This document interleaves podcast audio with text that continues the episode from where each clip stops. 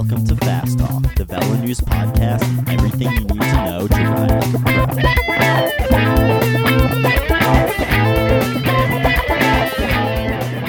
Hello, and welcome to another episode of Fast Talk. I am Chris Case, managing editor of Velo News, joined today by my lovely co host, as always, Coach Trevor Connor. Today, we're at the University of Colorado Sports Medicine and Performance Center, surrounded by world class physiologists, physical therapists, biomechanists, all doing their thing, making a bunch of cyclists very fast. Today's topic is a fun one. It was sparked by a listener from Iowa who asked, Can I really be a climber living here in the flatlands? We're excited because our answer to this question might actually surprise you. Climbing isn't as simple as dropping a few pounds and spending your days on mountain passes. It's true. In fact, what really differentiates climbing may be things as mundane as how hard you're able to push yourself and the cadence at which you ride. So, today we'll tackle our listener's question from a few angles. First, does dropping weight make you a better climber? Fact is, for the last few decades, Tour de France winners who can climb with the best aren't the lightest people. Why this is lies in something Trevor's excited to explain called allometric scaling. Get ready for references to 1950s horror movies, growth rays, and giants. Second, we'll talk about whether you need to climb hills to be a climber. This all goes back to that simple question does it all come down to power to weight? Finally, we'll do a deeper dive into some of the particulars of climbing, including the effects of grade, cadence, standing versus staying seated, and the critical nature of core strength. Joining us for the roundtable discussion today, we're excited to have Sepp Kuss here with us. Sepp is a Colorado native. You may have seen his name in the results riding for Rally cycling in the past? Well, for 2018, Sepp is stepping up his game quite a bit. He'll be joining the World Tour team Lotto NL Jumbo, and we're really excited to see what Sepp can do. He is a fantastic climber, as you will learn in a future podcast um, about climbing as well. Also joining us, Dr. Inigo San Milan, the director of the University of Colorado Sports Medicine and Performance Center a world class physiologist, well known for his work with, with uh, World Tour teams in the past, and basically a genius. Finally, you'll hear on this podcast a bit from Joe Dombrowski and Ned Overend, two fantastic climbers as well. All of us around this table get excited when the road starts going up. Let's climb into this one literally. Let's make you fast.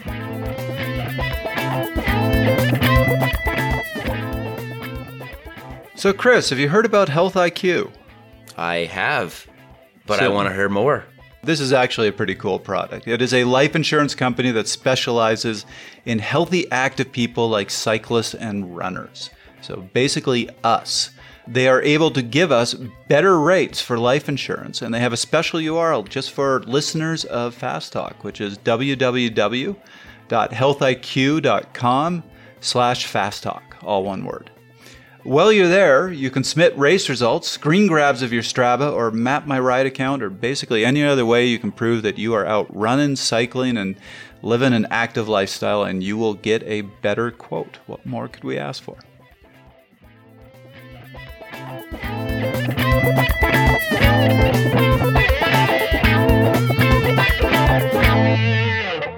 So, our topic today is climbing. And what has brought this about is we received a question from a listener that I will read to you quickly. It said, I recently listened to your most recent fast talk. I am actually a cyclist from Iowa, and hearing you talk about the Midwest, I have a question. There is no doubt there is a shortage of mountains in the great state of Iowa. The best I have at my disposal are a few climbs in the river valley about 200 feet and a 100 feet 100 foot climb at 10 to 15% gradient. I was wondering if you'd be able to address the issue are Midwesterners destined to be sprinters or at least hindered from uh, being competitive in the high level races across the country with grand climbs?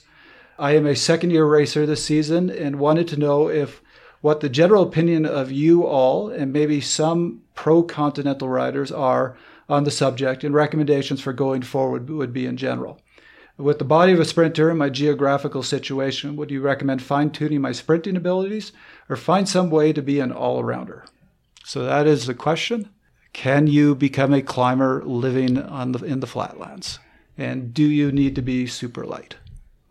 I think it's interesting to note how little research has been done about climbing generally. We do know some things. Trevor's going to go into some of the geekier allometric scaling, the science and physics of, of climbing. But maybe this is a question for you, and you go, why is there so little research done on climbing? Is it just the fact that the equip, you know, you can't test climbing in a lab? There's no gravity when you're on a trainer. Is that what it comes down to, do you think? Yeah, that's a very good question. That I, I, I agree. There's not much research on, on, on climbing, and, and still remains, uh, um, in a way, a mystery, right? Why people from uh, uh, flat areas they can be good climbers as well. When the, the, the, rationale tells us that that should not be the case, right? But uh, but absolutely, it is the case, uh, and it's just more to than just uh, living in the area with climbs. But yeah, there's not much research, and and I agree. You know, it's difficult to replicate you know those uh, those uh, physiological and metabolic demands in the laboratory and that's where like there's not much research done on on uh, you know the response to climbing versus time trialing versus in the flat with the same person you know so we need more research on this area we do need more research and, and it's trevor and i are actually embarking on a, a little bit of research of our own. Um, it'll appear in the magazine soon all about climbing. It's interesting when i asked a few professional riders to be a part of that study, more than one of them said, Nah, I don't really want to know the science of climbing. It takes away from the mystique of it, it takes away from the romanticism of it, which is maybe another part of it. This we do have this these visions of people suffering in the mountains and the sense of accomplishment and maybe if we just break it down to data points and an, an equation it takes some of that romanticism away so sepp just so our listeners know, we're actually this week going to be doing some time trials for this article. And so we had other climbers say, no, don't want anything to do with it, as Chris was saying. But we have you here, and you're going to be kicking Chris and my butt we'll in see, a couple we'll days see. up up a few climbs. Oh, you never know. So, so, how do you feel? Why did you not say, I, I, I don't want to lose the romanticism? Yeah, I think, uh, you know, for me, I'm very uh, 50 50 on it. Part of me is um, yeah, I, I, enjoy just simply going out and climbing because it, it feels it feels awesome, and you know there there definitely is that mystique about it. But at the same time, I really appreciate the um, the physiological data that that goes into riding in general, and especially climbing because that's what I enjoy to do. Yeah, I think it's uh, really important research to maybe see what what you do versus other people do on certain climbs physiologically or uh, bike position wise. Um, so I think very useful information to have for, for myself. I think the reality is he just wants to kick our butt. yeah, all ego. he's also very young. He's he's striving to to be a better rider. That's what it should come down to, right? Yeah, yeah. Always always hungry for for new information and to improve. So that is a good way to lead into Trevor's allometric scaling, which will take all the romantics out of climbing. Would you like to uh, allometric talk? scaling is one of the most exciting and romantic things. Actually, Chris thinks I'm joking, but th- this is one of my favorite things to explain in physiology because it's just cool. I know you have a great story about a, a, a, giant from the 1950s horror movie that you'd like to tell us about. And a dinosaur. And a dinosaur, yes. Uh, this is why I love it. So, yeah, the way I like to explain allometric scaling, go back and watch Jurassic Park sometime. Because if you look closer, there was a nice little detail in the movie that a lot of other movies get wrong that was physiologically accurate. There, there's a scene where they're being chased by a T Rex, and, and, they're showing the T Rex going about 35 miles an hour. But if you, they're in a car running, uh, driving away from it.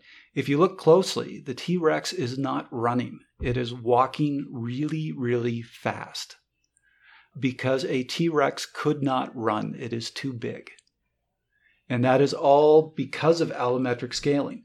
The basic concept is that as you increase in mass, so if we got some 50 sci fi movie Ray and increased you in size, your your mass is going to scale at a certain rate, but that doesn't mean everything else scales at the same rate.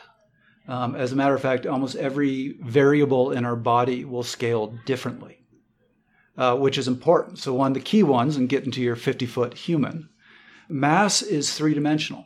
So, as it scales up, it scales up at a factor of three. What determines the strength of our bones is the cross sectional area of a, of a bone, which is two dimensional.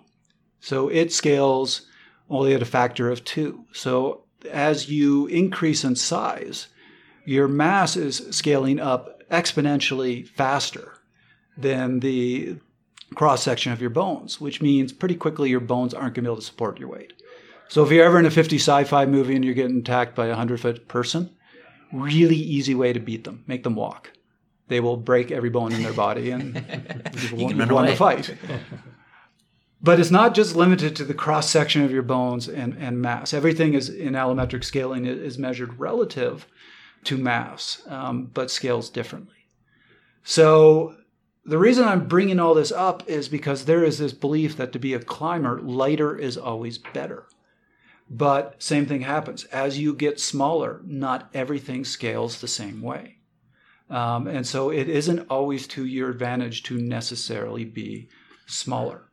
Things that scale differently, one of the big ones is aerodynamics, because what determines your aerodynamics is your frontal area, which is two dimensional.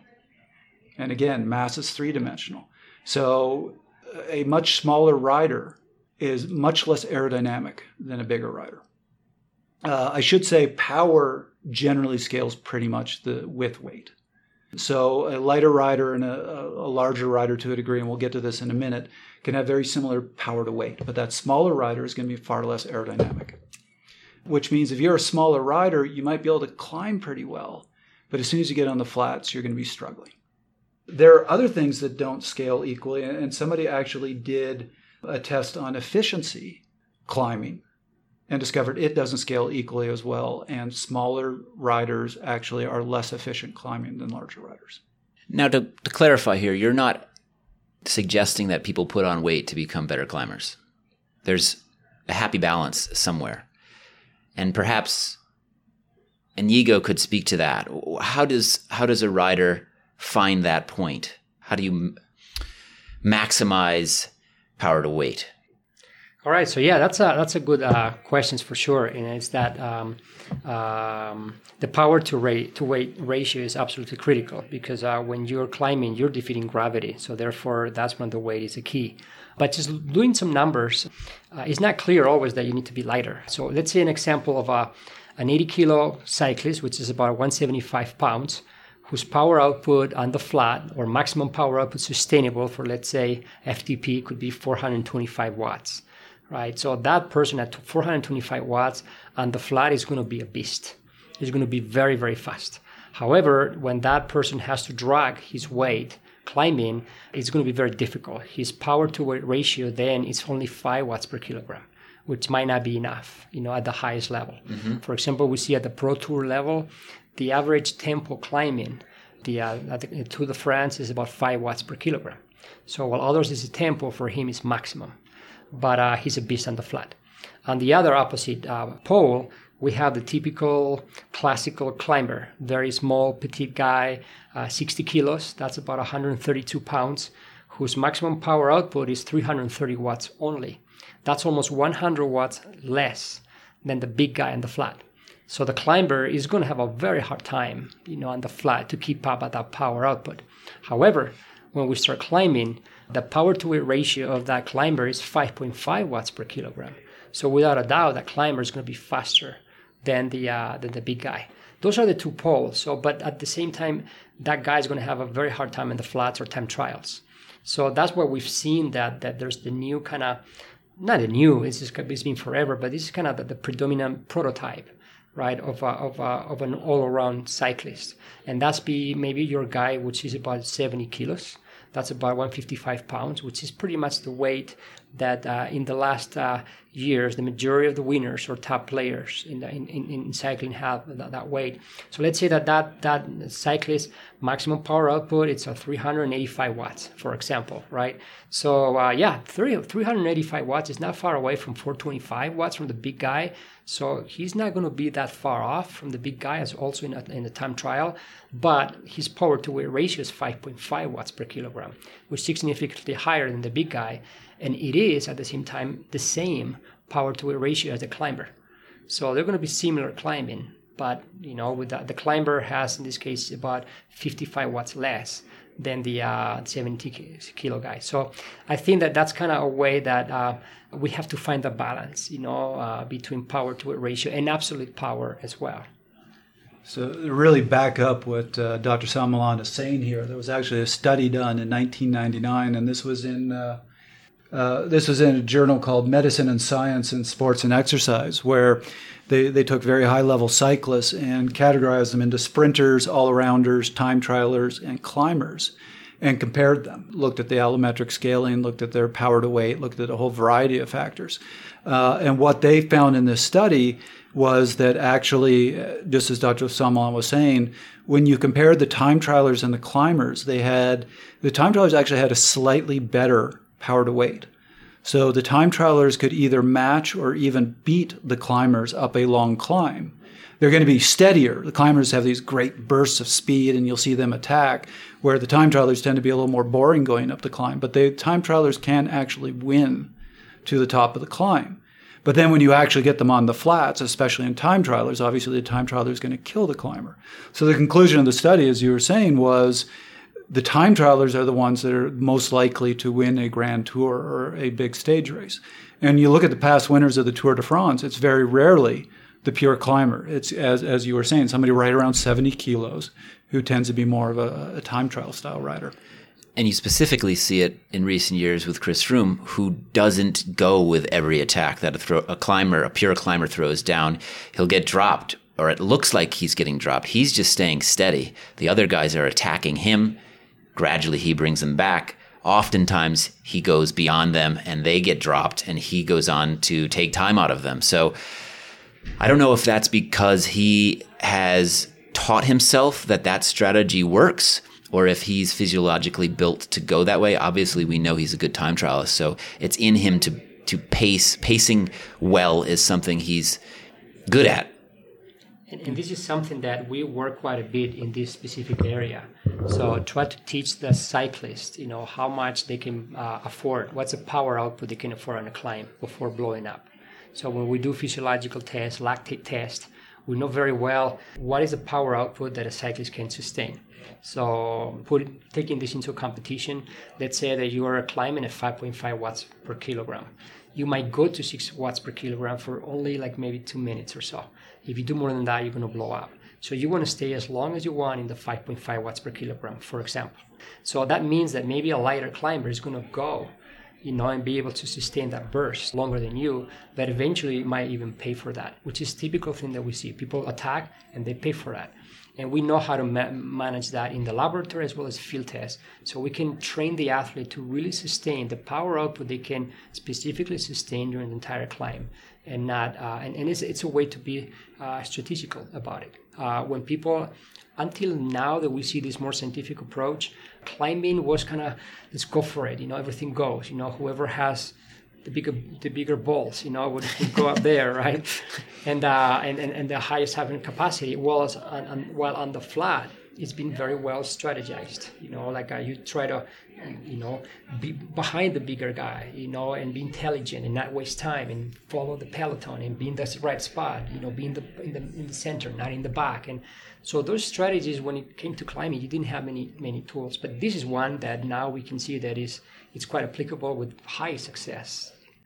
I'm curious to ask Sepp we were talking about the, the, the romantic nature, the mystique of climbing, and it's attacking off the front, uh, going through a crowd of Basque fans all clad in orange and the smoke is rising and you don't get that if you're Chris Froome because you're behind all those guys when they're attacking and you're not getting the cheers, but he gets the cheers in the end when he wins the race.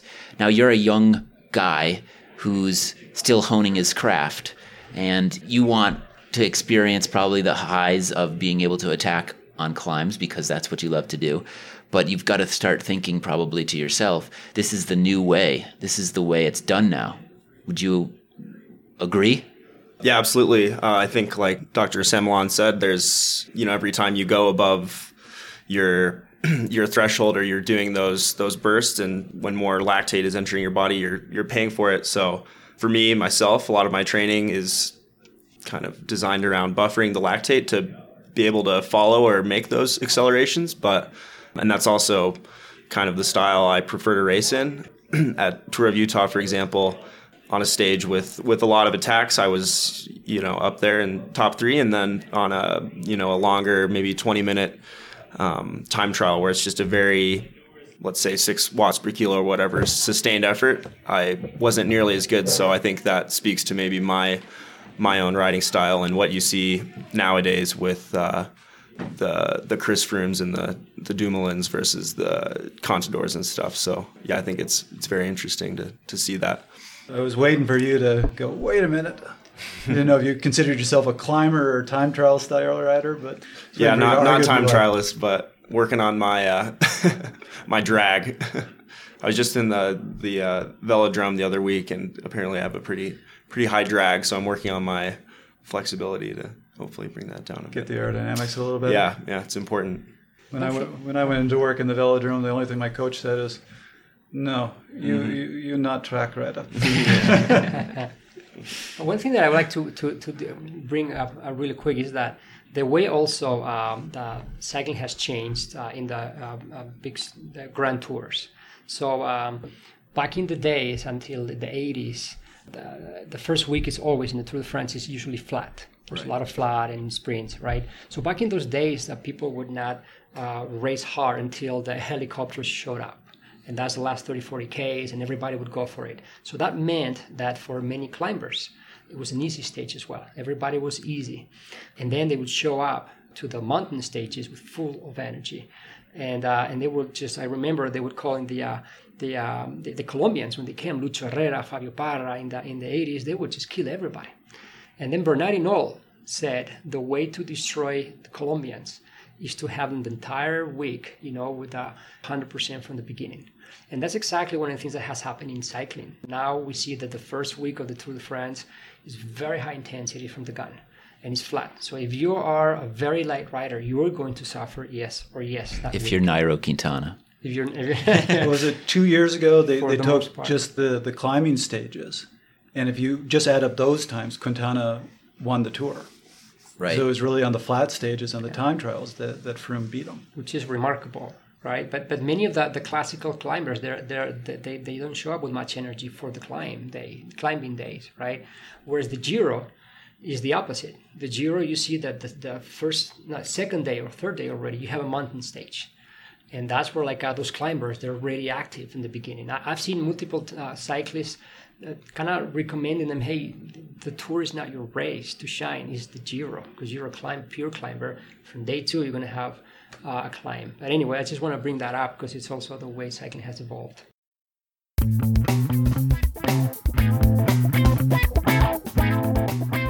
Hey, Trevor, Hey, Chris. when's the last time you took a run? Oh, wow. Actually, two weeks ago. Oh, not bad. Are you still sore? I yeah, I am actually. Was I it- think I I think my fastest mile was like 11 minutes per mile. Oh my God, that's not running actually. And yeah, I think some walkers were giving me a good challenge. what about swimmers in a pond next to the path you were running on? Were they passing you? yeah, no, I avoided that. It's it brings up the interesting topic of eccentric contractions of the muscles. And so well let's not get into that. That's another episode of fast talk. What we're here today to talk about is health iq a very unique life insurance company that specializes in healthy active people like cyclists runners and triathletes. They're able to give us favorable quotes on life insurance and they have a special website just for fast talk listeners. www.healthiq.com slash fast talk. Head over there, submit race results, screen grabs of your Strava account, your Map My Run account, any other way you can prove that you are an active, healthy individual, and they'll give you a better quote on life insurance. All at Health IQ.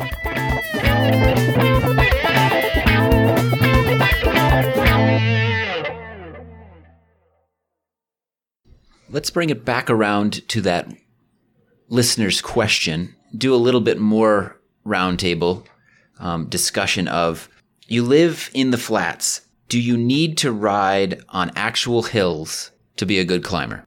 Well, well, certainly you go back to what we were just talking about with, with the different style of riders. Uh, really, what that study was saying, it really does come mostly down to power to weight. And it's time trialers who aren't necessarily the people you really think of as climbers. Uh, who could potentially do the best and they can still potentially beat the climbers. So there is some argument there that no, you just improve your power to weight and you're going to be able to climb well. I'm not sure I fully buy it, but there there is a fairly strong argument for that. What about in a physiological sense or or more so just down to the muscles? What muscle groups are involved on flat riding versus climbing? Is there a difference and can you mimic the effects of climbing by riding on flats with say big gear big gear work or something else? Well, that's a good question and uh, that's another thing that I think that's what we need more research on that. You know, we first in the first place we don't know what is the right biomechanics of pedaling for cycling, uh, and within that uh, for the uh, different weights and, and sizes and, and, and, gears, right? Everybody's different, so I don't think we have that dialed in to know. But I, but I, I, I agree with with uh, with Trevor in that it's about power to weight ratio. If you have, a, if you train that, you know, and get it up there, uh, it's going to benefit you in the climate for sure. Uh, so I don't think it's absolutely necessary to live on the climbs by no means, and we see that in, in, in examples of many professional cyclists who have been very successful. That said, something that helps is, is living in, in a mountain environment. Uh, it, it, helps you to, to, to, to have the feeling of climbing, which is something that it's difficult to explain, right? But uh, facing a climb, the way your, your your position is, the way you read the climb, the way you play with the gears, you know, and how you stand up, come back, and sit down. It, there's some training to that. That uh, if you're not exposed to that, you're you're you know you're going to show up to the climbing race and like, oh wow, it's a little foreign concept, right? I suppose that if you you're exposed here and there. So I think that to develop your potential to be a climber is not necessary but to finalize it, I think you need to be exposed within the races or training camps or something like that. Going back to the, the EMG question, there actually was a, a couple studies on that. What's EMG for the listeners? Oh, you're going to make me pronounce that? Oh, is it the electro, electro Thank you. I, myography. It's one of those words I cannot pronounce. So they did do some studies comparing climbing to flats and looking at EMG data. One of them I love. He's like, it's dramatically different. Look at all these different recruitment patterns.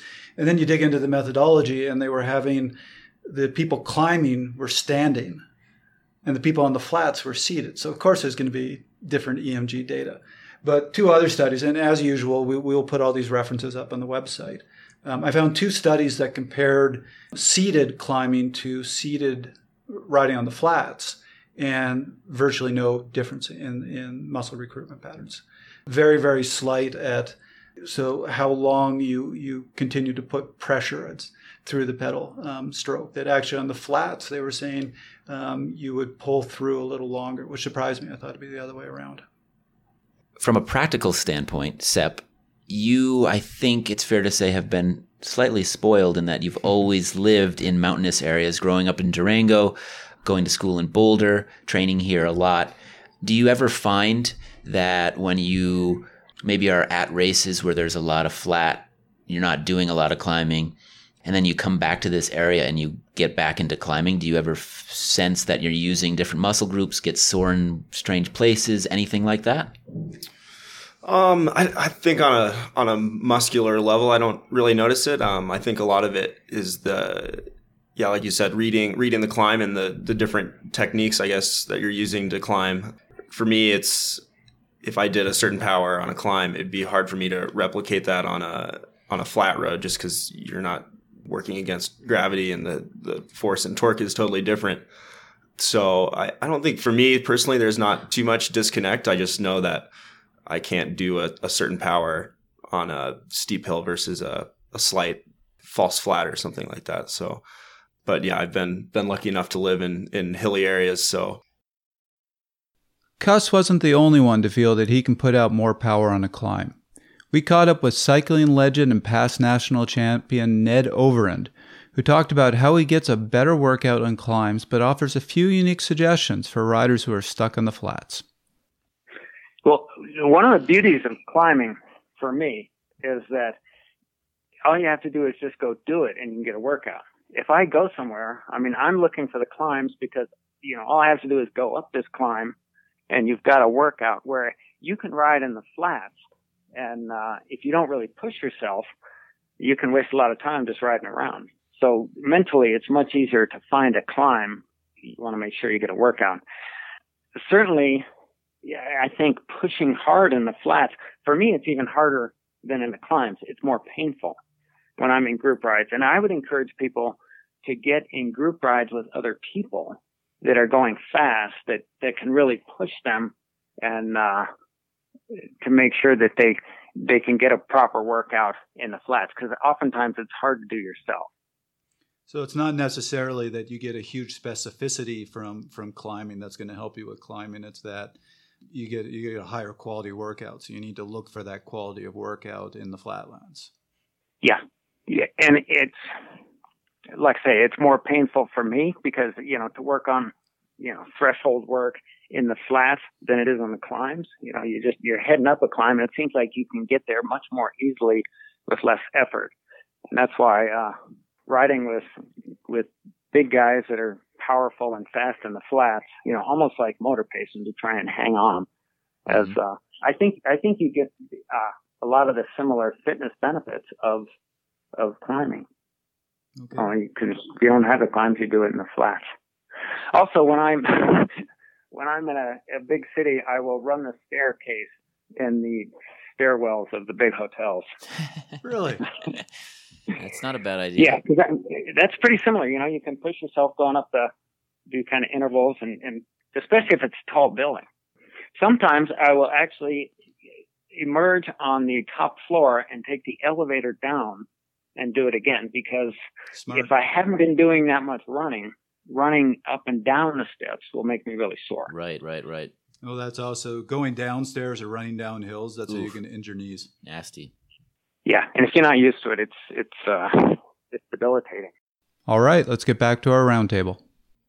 That brings up a good point about gradient itself. Um, is there a difference with climbing on steep grades versus flatter grades? Yeah, that one actually has been uh, addressed in, in at least one study that, that I read.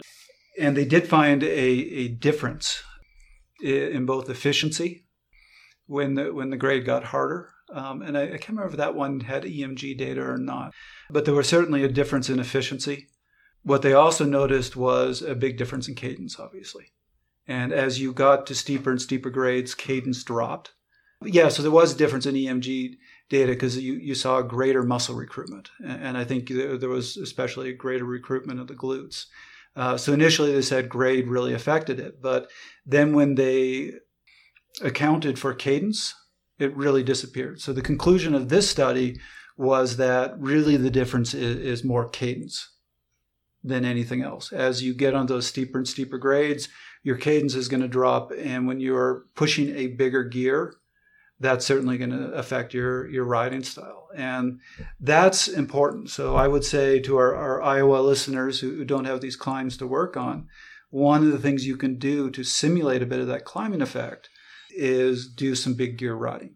Put your bike in a just obnoxiously big gear bike into the wind at, at 50 60 rpm and just spend some time doing that. And you're getting that according to this study is, is really going to be pretty close to that effect of climbing a, a, a steep gradient.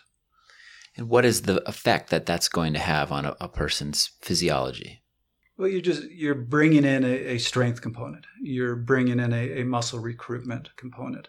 As you have greater strength demands as, as the torque increase you're going to have a larger muscle fiber recruitment and your body's going to start saying let's bring in those bigger muscles like your glutes uh, to help to produce this motion. Where when you're at a higher cadence you don't need as much muscle fiber recruitment and you're, you're going to rely a little more on, on, on your aerobic ability So if you're always doing that on the flats, it's going to be a bit of a shock to your system when you suddenly hit this super steep hill and, and have to get up it. Which I guess, Sepp, I mean, the question I have for you as a climber, are you always doing the same cadence? Or I know a lot of climbers spend a lot of time climbing at, at different cadences to, to work different systems. What's your approach? Um, yeah, for me, I'd say I'm pretty pretty 50-50. I'm you know out of the saddle quite a bit um, compared to a lot of guys, but a lot of it is to to gain speed over maybe the top of a, a pitch that's going into a a lower lower gradient, and then sitting down to to settle into a, a certain gradient gradient or or speed. So I think most of it is is planned. It's and a, and a lot of it too is just based on feel. You know, recruiting recruiting different muscles. But personally, I do throughout the season. I do a lot of big gear work at like a higher power output, so you're getting that the cardio and the the muscular effect. Are you doing that just on climbs? Yeah, yeah. He has that luxury. just hold the front brake and. Kuss isn't the only one to train his cadence on climbs few years back, I had a chance to interview Joe Dombrowski, a Pro Tour rider with Cannondale Drapac, and arguably the top U.S. climber. Sorry, Sepp. Dombrowski has a few suggestions on how to approach cadence. In racing, I just kind of ride at whatever is the, the comfortable cadence for me. Our team, I would say probably 80% of the time on mountain stages, we actually run compact cranks so most mountain days, I'll have a 53, I think 53 36 it is, or 53 34 with a 28 11 28 cassette, which just allows you to spin a bit more, which for me, I think is, is, you know, just keeps me a bit fresher for the end. But in training, it's, it's a bit of everything. Like, I do a fair bit of like torque type efforts on climbs where I'll do medium zone three type tempo, whatever you want to call it, type efforts, but you know, at 45 or 50 cadence for mm-hmm. extended periods of time.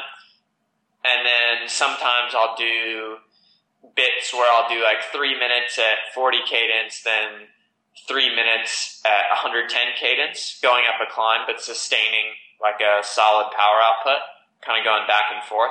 So I think basically in, in training, yeah, uh, then my, my cadence is, is mixed. Depending on what I'm trying to get out of the workout, then it'll change. But in racing, I'm pretty much always looking for whatever is going to be easiest for me. And I think for most people, that's going to be just their natural self-selected cadence, which for some is going to be higher and some's going to be lower. But I think if you in the race are riding it whatever is comfortable for you, then that's probably what's going to be most efficient for you. Part of a good cadence climbing is having the right gears on your bike.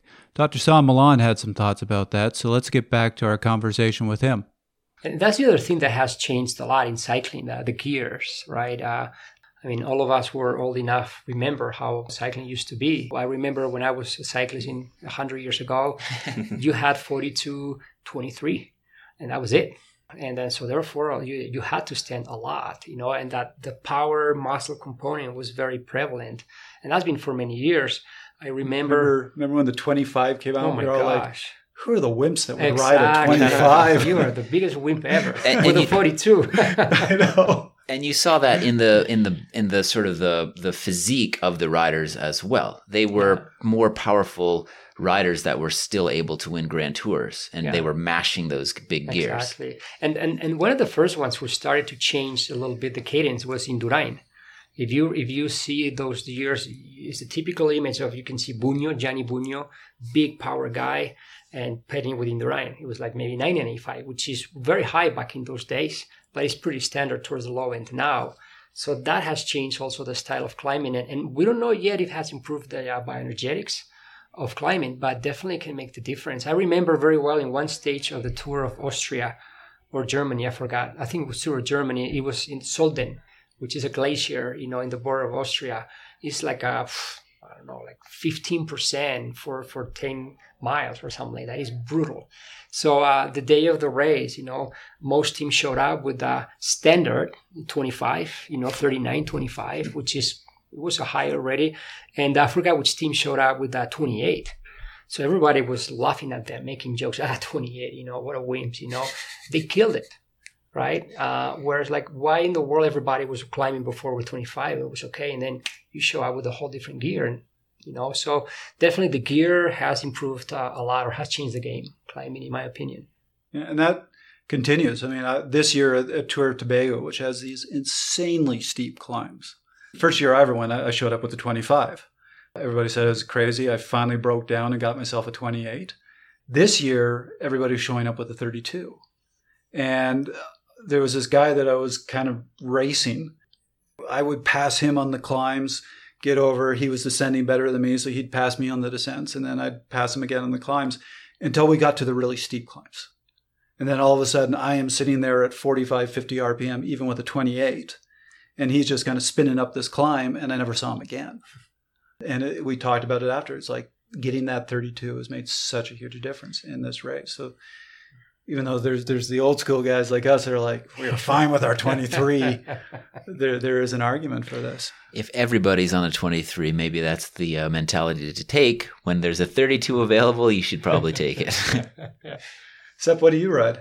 Uh, 28 usually. I don't. Yeah, I think I've used the 32 once, but I've never done races with with anything uh, crazy, crazy steep. So long cranks too. So what are you riding?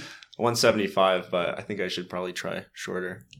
But that that's incredible. Just like he just said, right at, at 28, and I don't do any crazy high steep climbs. You know, with a 28 back in those days, you know, they will kick you out of the race. Yeah. They will say, "No way, this is cycling. This is not mountain biking, right? This is cycling out of here." You know. It, it took me a couple years to finally break down and go, "I'm not a man anymore. I own a 28." it was a big. I, it was a change already from the 42 to the 39. I remember that. I remember that was already boy 39. Oh, what a wimp! You know, that was funny. But there is yeah, that, that gearing is going to help you a lot. And maybe that's a good argument to our, our Iowa rider again of if you're going and doing these climbs, you particularly because you're not used to grinding up climbs, should be looking at that that bigger gear and just ignore old people like me who why are you riding that 32? But certainly doing some of that that big gear work. I picked up on something you said there, Sepp, about getting out of the saddle half the time, and I know people have different. It's philosophies maybe about what feels good and and what maybe instinctually they want to do but is there any data that says standing is at times more efficient depending on the gradient versus staying seated over the longer more gradual climbs I don't know. I, uh, I, I haven't seen anything. I'm sure there might be a study, one or two studies out there. But yeah, that's something that I've always wondered why some uh, cyclists they do much better standing versus uh, uh, sitting. I always tell this story about Contador. So the first time he turned pro, he was amateur, you know, in the previous year, turned pro. And uh, so we did the physiological test right at the beginning in the off season. It's a graded test, higher and higher the, uh, the power output. So obviously, where's the audience, where's the audience, eventually that's it, you're done, right? So the typical thing when a, when a cyclist is about to be done is that they start standing on the bike right? Just desperate. Instinctually. Instinctually, exactly. So that's when you know that, you know, that, that rider maybe has only half a workload left of that step, or maybe the entire step at, at best, right? So when I remember Contador, whatever was the, the stage, he started standing up the entire stage. And, it, and, and, and I modified the protocols, and my protocol is 10 minutes long, right? It's not the one minute or three, it's 10 minutes long. So he started standing up, and I said, oh boy, this kid, you know, is done, you know, like a very poor level already. Like nobody's done, nobody's standing at this mm-hmm. intensity. Pff, that's it. Well, he finished that step. Okay. We crank him up. He goes to the next step. He does the entire step standing. And I'm like, wow, I have never seen this already, but he's got to be dead. Next one standing in the next one. And it ended up, yeah, he had world class parameters and he did like a, a, good 30 minutes on the bike standing, 35 minutes or so, which is now why? I have no idea. But I, I, if he had been just on the saddle, maybe he wouldn't have done that. So that's where like uh, we need more research to know about that, and I encourage anybody out there who wants to research on this because we need to find out.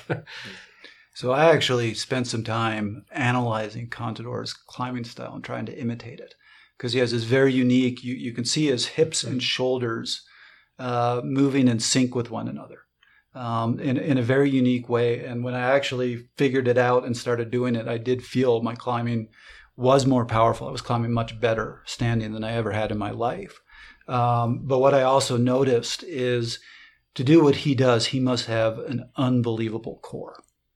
And I do think core is, especially when you are standing on the bike, really, really critical because that's really what's the only thing that's now stabilizing you on the bike. And I can tell you one of the quickest ways to identify a rider that has a bad core is to watch them climb because they get out of the saddle and I call it the wet noodle effect. You just see their upper body flopping back and forth because they don't have a core to stabilize them. You watch Contador, that upper body doesn't move. It is just It's just rock locked. solid. Yeah. So, you know, again, if you're trying to improve your climbing and you don't have access to the climbs, make sure you're getting a lot of good core work. Mm-hmm. And if you do have access to climbs, Still do core. exactly, and also climb out of the saddle and do repeats. I I, I know that Contador was known for doing that, for going out and climbing intentionally, standing for long periods of time.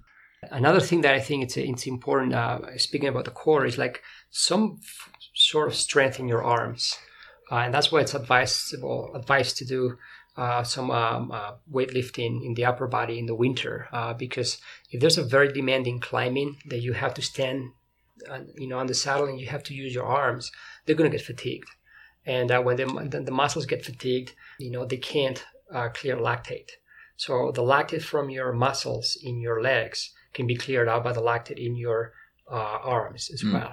So if your muscles are very fatigued in your arms, they're not going to just only not be able to clear a lactate. They're going to produce lactate. So that's another area that uh, you know many cyclists complain that oh my, my, my, my arms are not strong enough, and that's one of the things that we have learned from uh, mountain bikers quite a bit. If you look at many mountain bikers, they're pretty solid in the upper body because it's an adaptation to get there because they need to use the arms a lot.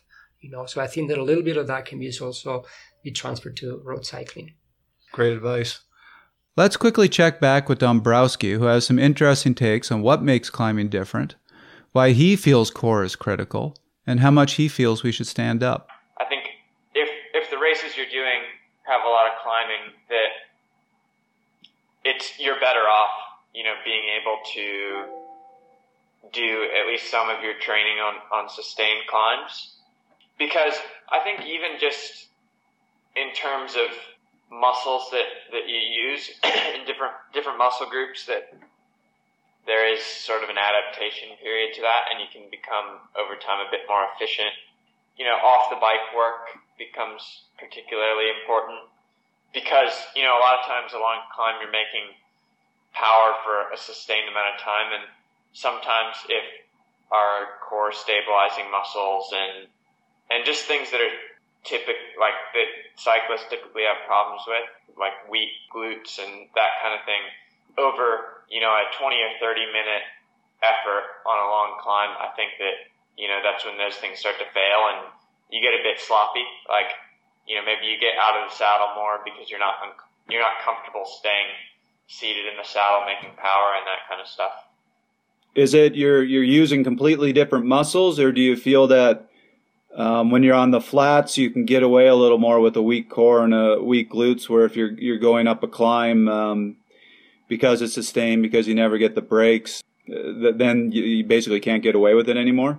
Yeah, I think I think yeah, basically the fact that on a long climb there's no point where you can you can just ease off and a lot of times you're not the one dictating the pace, you're just kind of along for the ride trying to ride sort of within your head a bit. For example, a lot of people if they if they haven't done a lot of climbing, if say they live in a flatter area and they go out to do long climbs, like a lot of times they'll get low back pain, for example. And in response to that, maybe 10, 15 minutes into the climb, their low back starts to hurt. So they feel like they have to get out of the saddle to relieve that. And Right. the thing is, it's just kind of, uh, uh, I guess like a bit of a domino effect. Like things like you're not comfortable, so then you compensate for that by like say getting out of the saddle, but that's you know then you're you're sort of wasting energy in trying to compensate for for a lack of like sort of strength to to continue making power in that position. And ultimately you compromise your your power output. If you're on a climb and you're constantly getting getting out of the saddle to be comfortable then especially if you have weak core and you're you know you've got a lot of movement your heart rate mm-hmm. goes up but your power doesn't necessarily um, you yeah you're basically just wasting energy. Whereas if like Bradley Wiggins, for example, is a guy that comes to mind for me. Like when I think of somebody that's super stable and solid on the bike, to the point where he almost looks like awkward when he gets out of the saddle on a climb because you you rarely see it. Right. But it's also just a case of like superb sort of stability strength, so that way he doesn't have to waste the energy getting out of the saddle when he because he's uncomfortable. But you know, there's also like in, in a race, you know, there's, you have a race to respond to and, and to ride to. And sometimes, you know, when somebody's attacking or whatever and you have to follow that, the, the only way to really, for most people to make the power necessary is to get out of the saddle. Right. But in general, I think that if you can minimize that, that time, then that's better. So if you're going up a long sustained climb, as long as guys aren't attacking, you're staying in the saddle. I, I try to be. I tend to climb out of the saddle more than more than most. I've noticed that, uh, like especially over this winter, I've done quite a bit of gym work, and I've noticed personally that, you know, in really making sure that I commit to doing that, and you know, every day making sure I spend the time on that, that it's made a big difference, and I'm a lot more comfortable staying in the saddle and making sustained power. Our roundtable definitely had some thoughts about standing versus seated as well. So let's get back to that conversation. And Sepp, again, I found it really fascinating. Yeah. You say you like to, to be standing half the yeah. time. Do you find it easier? Or? Uh, yeah, definitely. I mean, for me, I I think all my best power is done like 80 percent standing.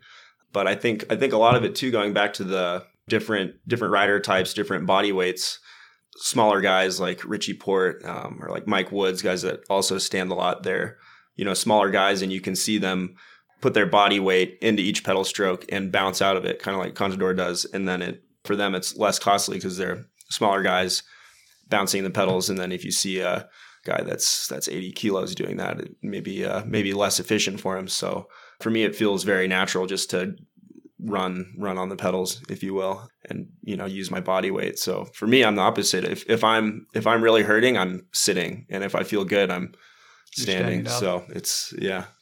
And i'm the same way. It's one of those things where you know that staying seated might be more efficient but sometimes staying seated gets you dropped if you stick to it too much. So sometimes you have to sacrifice efficiency for the power that you need to stay up there. And maybe in the long term you do get dropped, but sometimes you've got a K left of a climb and you just have to grind it out and you stand up and you power over it and you stay with the group or something like that. So that's just a, a uh, necessity at that point, I think. So I'm looking at this study from 2009 and it's led by an author, Duck. His last name is actually D-U-C. Uh, and they did analysis of, of standing versus seated. And some of the things they found is standing is definitely less efficient. You have a higher heart rate, but it is more powerful, as you were saying. So if you really need to put out the power, you're you need to be out of the saddle. They also found that it actually became more beneficial as you hit higher and higher gradients. A couple other things that they saw there was a big difference in, in muscle recruitment. So as soon as you stand, using more of your, your glute maximus, your, your biceps uh, uh, femoris, and your rectus femoris. And so what I believe they said in the study was that there is that benefit to sometimes getting out of the saddle, sit back down, get out of the saddle because you're essentially changing the recruitment patterns. You're, you're giving yourself a little micro break. Know, muscles that you were relying on might be able to, to put out a little less power and you can start relying on muscles that you were using a little less before. And they did show that people could last longer by alternating the getting out of the saddle and, and, and sitting down. So was, that's why I was interested if that was part of what you experience is. Yeah, yeah, absolutely. I think I think there's a lot to be said about changing the rhythm, especially climbing. And that's for me personally. I know a lot of people prefer to just be very, very steady, and for me, it almost feels more costly to ride one cadence, one one uh, bike position. So I think it comes down to personal preference a lot of the time. So interestingly, I have this workout that I give uh, all my athletes when they have access to a climb, where I'll have them doing repeats up the climb, and the goal is each repeat to try to do the exact same time. So I don't want them killing it the first time and then getting slower and slower and slower. And it's a great threshold workout. But the other thing I have them do is, let's say they do six repeats. I have to have them do four or five all seated and one or two all standing. And I would say of probably 100 athletes I've given this workout to, I've only ever had two that could match the time seated when they were hmm. standing. Almost everybody was slower standing. Was I one of those? I never gave it to you. Oh, I didn't. I thought I had done. Or did I give it to you? Maybe I don't know. You know, you were not one of them. Okay. Well, I'm gonna I know who the it. two are. So now, now you're going to go and prove me wrong. Before we ask our roundtable to give their take homes, let's see what suggestions Dombrowski had. I think you know there's there's a few things to focus on. Um, one is in training. You need to be getting in some sustained efforts because on climbs you're going to be making sustained power. but that doesn't necessarily mean just steady efforts. You can go out and do 15 or 20 minute efforts up a climb and do it at steady power output, which is fine. But the thing is, unless you're doing uphill time trials, your power output on climbs in races is not steady at all. You know, it's, it's dictated by the other people in the race with you. And so, you know, there's going to be big surges and then you're going to have to settle into a, a, a solid power after a big surge. So I think, you know, working on that is, is pretty beneficial. Like, you know, going out and doing like sort of spiked efforts on climbs where, you know, you've got a, a sprint or a short burst and then you have to, you know, continue like a high, high power output, sort of uh, adapting to, to those changes in power on, on the climb. So I guess, yeah, the first thing would be, you know, working on sustained efforts to get used to that sustained power output and, and making sure that they're not all just steady. Second thing I would say would be again, like the, the off the bike exercises I think are super important because when you have sustained power like that, if your, your core isn't strong, then you start to fail and you get sloppy and, and you're going to compensate somehow. And ultimately it's going to, it's going to cost you power that could be going into the pedals, but you're, you know, you're going to get more inefficient as, you know, sort of those stabilizing muscle groups start to, to fatigue. And then lastly, I mean, it, it does come down to power to weight. So don't go, go a little bit easy on the cake. Now let's see what our roundtable suggests. All right, so to summarize and give this listener in Iowa the best advice we can give him, Inigo, what does he need to do to become a better climber? I think it's very important, in my opinion, uh, to train that uh, you know threshold intensities, which is kind of what you're going to face climbing, and increase that glycolytic activity. It's very important to train your base because that's when you're going to clear out the lactate. It's very important, as Trevor said, that you know maybe use lower gears to try to simulate what's out there, and that alone is going should help you to improve climbing, improving that power to weight ratio. All this ultimately is going to improve your power to weight ratio, and that should that should help you. And uh, and then sure, if, if you can find races or training camps where you can go and uh, and do climbing and experiment and be exposed to that feeling of reading and knowing the position and how to the mental aspect that is important too you know of, of the climbing uh, i think that uh, yeah that that our iowa rider or anybody you know in those areas with flat terrain or, or rolling terrain yeah they could be as successful as someone living in the rocky mountains at climbing Fantastic. So my advice, given that he does have some short, sounds like steep climbs in that area, just going out there and doing repeats on those short, steep climbs is going to give him a sense of what he would experience on some climbs out in Colorado, Wyoming, Utah, wherever he might end up.